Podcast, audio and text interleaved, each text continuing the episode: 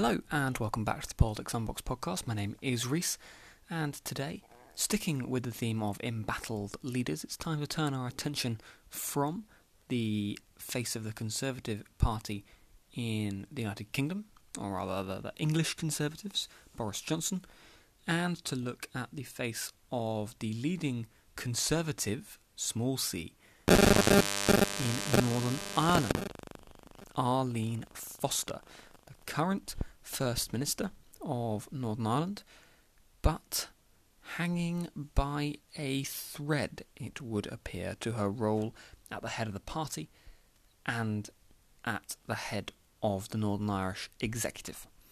It's been a turbulent time in the unionist community in Northern Ireland, and MLAs, that's members of the Legislative Assembly in Stormont, and MPs within her party, the Democratic Unionist Party or DUP, feel now might be the right time to stand up and be counted in an effort to oust her from the leadership.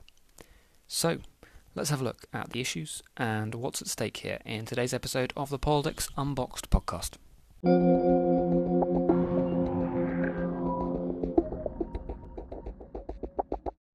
So, according to the BBC and other sources, um, the Democratic Unionist Party is on the verge of a leadership election, as, according to those sources, a letter of no confidence is being circulated amongst Democratic Unionist politicians. Um, and according to those sources, that 22 out of the 27 MLAs and four of the eight DUP MPs in Westminster have signed it. Um, and that's big. Uh, for the for the BBC and these other sources to put their name on the fact that they think 22 MLAs have signed it and half of the MPs in Westminster have signed this no confidence letter. Um, I think even if they're wrong within a margin of error, you're still looking at well over 10, probably around the 15 mark, even with a, a decent margin of error there in terms of MLAs and I don't know, two or so MPs. And that's big because there are only a small number of DUP members who actually get to vote in a leadership contest. In fact, there are only 35 DUP members who get to vote in a leadership contest, 27 MLAs, and the 8 MPs. It is a completely closed party shop. Which means that if 22 MLAs and 4 MPs have signed the letter already, and there might be more to come, then um, there is a sweeping majority support within the party for a change in leadership. But what has caused these scenarios? Well, first off, do we have a scenario? Because the party say it isn't commenting, but of course you would expect the party to not comment on internal party affairs until they become public. Uh, the Conservative Party, when we were looking at the final days of Theresa May's premiership, uh, didn't comment on any letters received to the 1922 committee until there were enough to say it's time to call no confidence vote. So the party not commenting doesn't really tell us too much. If we do have a situation, well, it would be a change of leadership for the DUP for the 1st December of 2015 uh, as the first female leader of the DUP.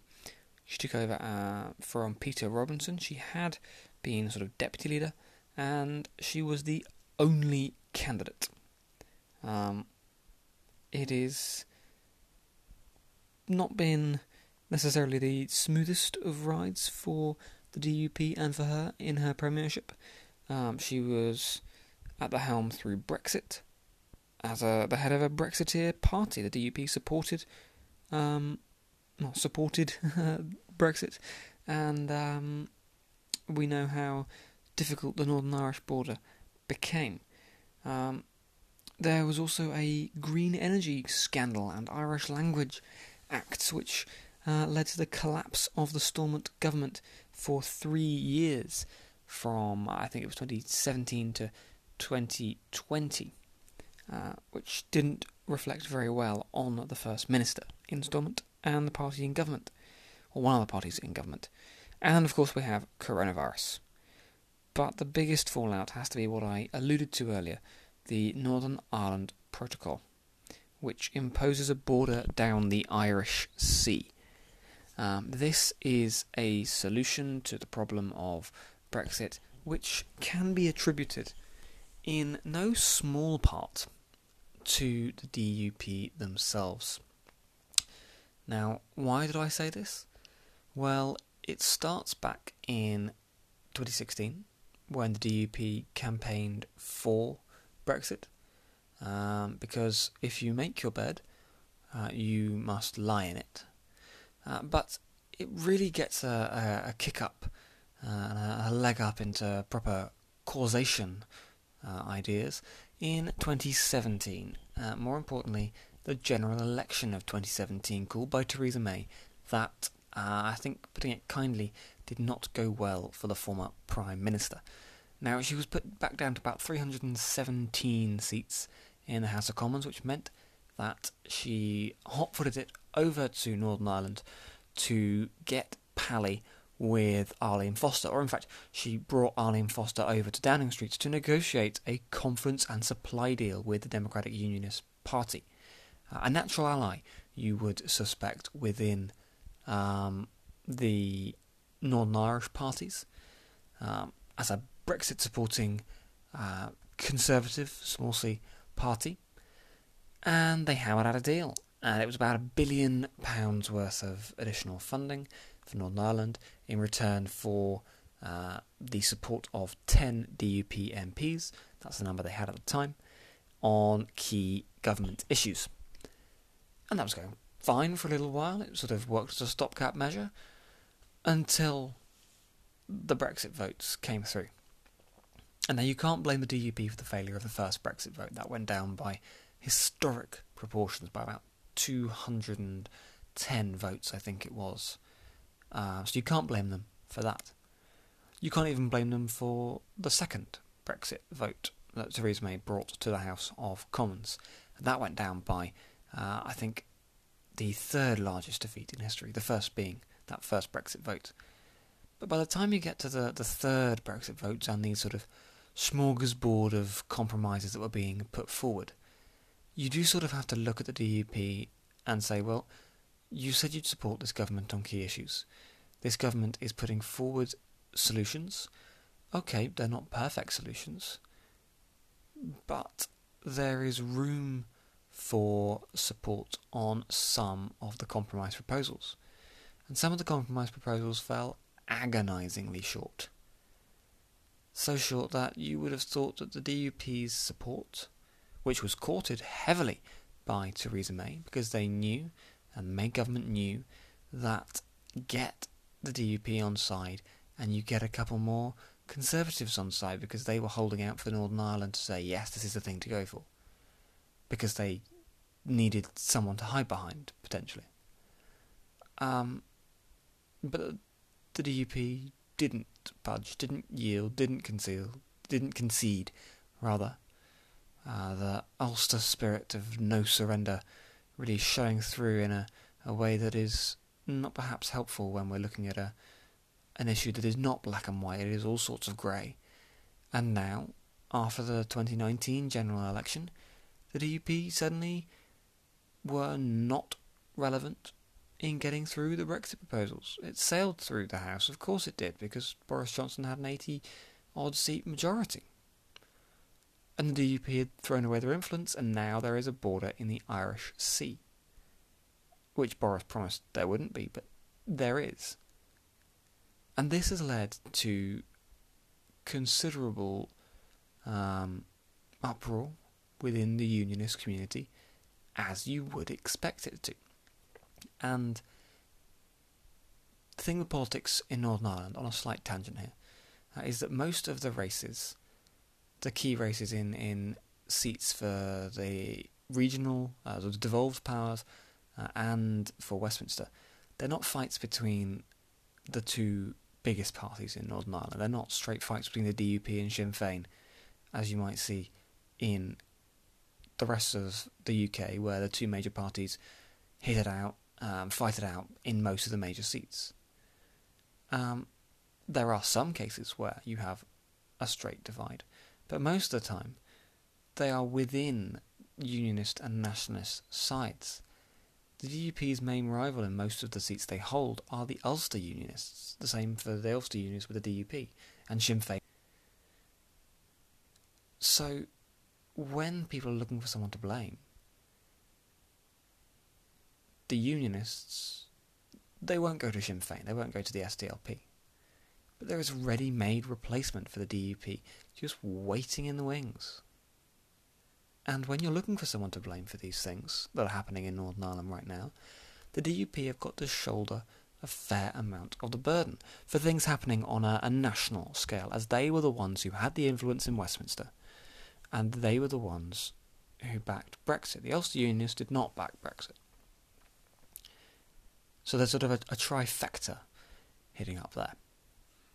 And then we turn to the coronavirus, which has been um, interesting, to put it mildly in political terms. Now, Northern Ireland has sort of stayed out of the headlines for most of their handling of the coronavirus, but there have been some notable buttings of heads in the Northern Ireland executive. Because, um, well, here we see the the uniqueness of the Northern Irish executive. It is unique to any other system of government within the United Kingdom because it is a completely power sharing executive. As part of the Good Friday Agreement, the peace process, there has to be representation from the nationalist and unionist communities in government, which is why at the moment we have the First Minister of Arlene Foster, who represents the DUP, and the Deputy First Minister Michelle O'Neill, who represents Sinn Féin. And the butting of heads has become more public, and the fighting has become sort of intra party as well as inter party on some key issues. Not to say that coronavirus has been the only thing bubbling away in 2020. We've also seen uh, recent changes to Northern Ireland's abortion laws, which have opened up access to abortion, and a commitment from Arlene Foster to implement an Irish Language Act, uh, which have caused some concerns within DUP representatives ahead of the Assembly elections, which are only a year away. Now, the DUP are uh, anti uh, abortion. They've campaigned vigorously for it, and in fact, if they'd had their way, well, there would never have been changes to Northern Ireland's abortion laws. But during the time of uh, no assembly rule, they were forced through by direct rule from Westminster. You would have thought that uh, as unionists they would have been fine with UK law applying in Northern Ireland, but apparently not. Um, and these internal squabbles within the DUP seem to be coming to a head. There have been rumblings of discontent against Arlene Foster for a while, but for the time being, there has either been a lack of firepower or a lack of willing to act against the leader of the party by people within the DUP. Now we might see that change. For what it's worth, Arlene Foster has been playing down suggestions that her leadership is under threat, because of course she would. She said stories on our leadership come up from time to time, but she said, we'll just deal with it and move on because I've bigger things to do. Bigger things to do, certainly. What does dealing with it mean? Does that mean um, disciplining those people who might be the ringleaders? It could be a numbers game by the end of it. If it splits down that line, factional, then it looks like the numbers at the moment suggest Arlene Foster is out of a job. This could be the best time for Arlene Foster to go. For the DUP. Not for Arlene Foster. Now would be a bad time for Arlene Foster to go. She would go under a cloud being forced out. But for the DUP, the timing might be opportune.